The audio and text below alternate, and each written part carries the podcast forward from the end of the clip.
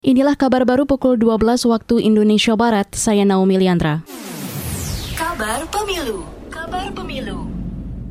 Anggaran pemilu 2024 untuk tahun ini belum cair semua. Dari total anggaran sekitar 8 triliun rupiah, baru separuhnya yang diterima KPU. Anggaran yang belum cair salah satunya untuk perbaikan kantor-kantor KPU di daerah. Berikut pernyataan anggota KPU Yulianto Sudrajat uh, ada 514 uh, KPU kabupaten kota yang memiliki kantor dan saat ini beberapa provinsi dan kabupaten kota sangat membutuhkan perbaikan untuk dukungan sarana prasarana di dalam penyelenggaraan pemilu di 2024 ini.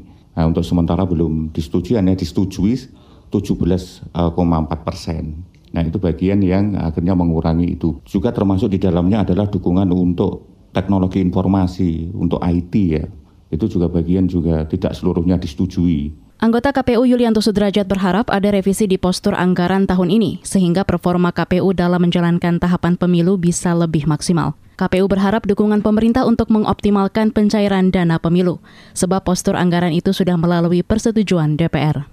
Anggota KPU Yulianto Sudrajat berharap ada revisi di postur anggaran tahun ini sehingga performa KPU dalam menjalankan tahapan pemilu bisa lebih maksimal. KPU berharap dukungan pemerintah untuk mengoptimalkan pencairan dana pemilu sebab postur anggaran itu sudah melalui persetujuan DPR. Pemerintah belum membahas detail penunjukan penanggung jawab PJ Gubernur untuk tiga provinsi baru di Papua, yakni Papua Selatan, Papua Tengah, dan Papua Pegunungan. Juru bicara Wakil Presiden Masuduki Baidlowi mengatakan, pemerintah masih fokus pada pembangunan kesejahteraan usai penetapan Undang-Undang Daerah Otonomi Baru DOB Papua. Kata dia, sejauh ini nama-nama untuk PJ Gubernur DOB itu baru bersifat masukan dan belum final. Saudara, akhir Juni lalu DPR telah mengesahkan Undang-Undang DOB Papua. Pemekaran itu akan berlaku enam bulan setelah disahkan. Konsekuensinya harus ada tiga penanggung jawab atau penjabat yang mengisi posisi gubernur sebelum pemilu digelar. Kita ke Yogyakarta. Kepala Sekolah SMA Negeri 1 Bangun Tapan Bantul, Agung Istianto, dituding berbohong soal ketentuan penggunaan hijab di sekolahnya. Agung sebelumnya mengklaim tidak pernah memaksa siswi di sekolahnya mengenakan hijab.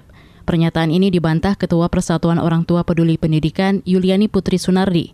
Yuliani adalah pendamping siswi yang dipaksa menggunakan hijab di SMA Negeri 1 Bangun Tapan Bantul. Uang si korban itu, si korban itu juga sudah beli, tapi pada intinya dia belum mau pakai kayak itu loh. Beli, bapaknya dia beliin. Jadi dia tuh bohong itu.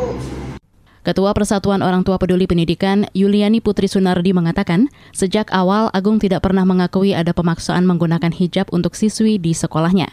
Namun dari fakta yang dikumpulkan oleh timnya, semua hijab yang digunakan siswi di sekolah itu memiliki logo SMA Negeri 1 Bangun Tapan. Yuliani saat ini masih mendampingi siswi yang dipaksa menggunakan hijab. Kondisi psikologis siswi yang bersangkutan masih terganggu. Demikian kabar baru KBR, saya Naomi Liandra.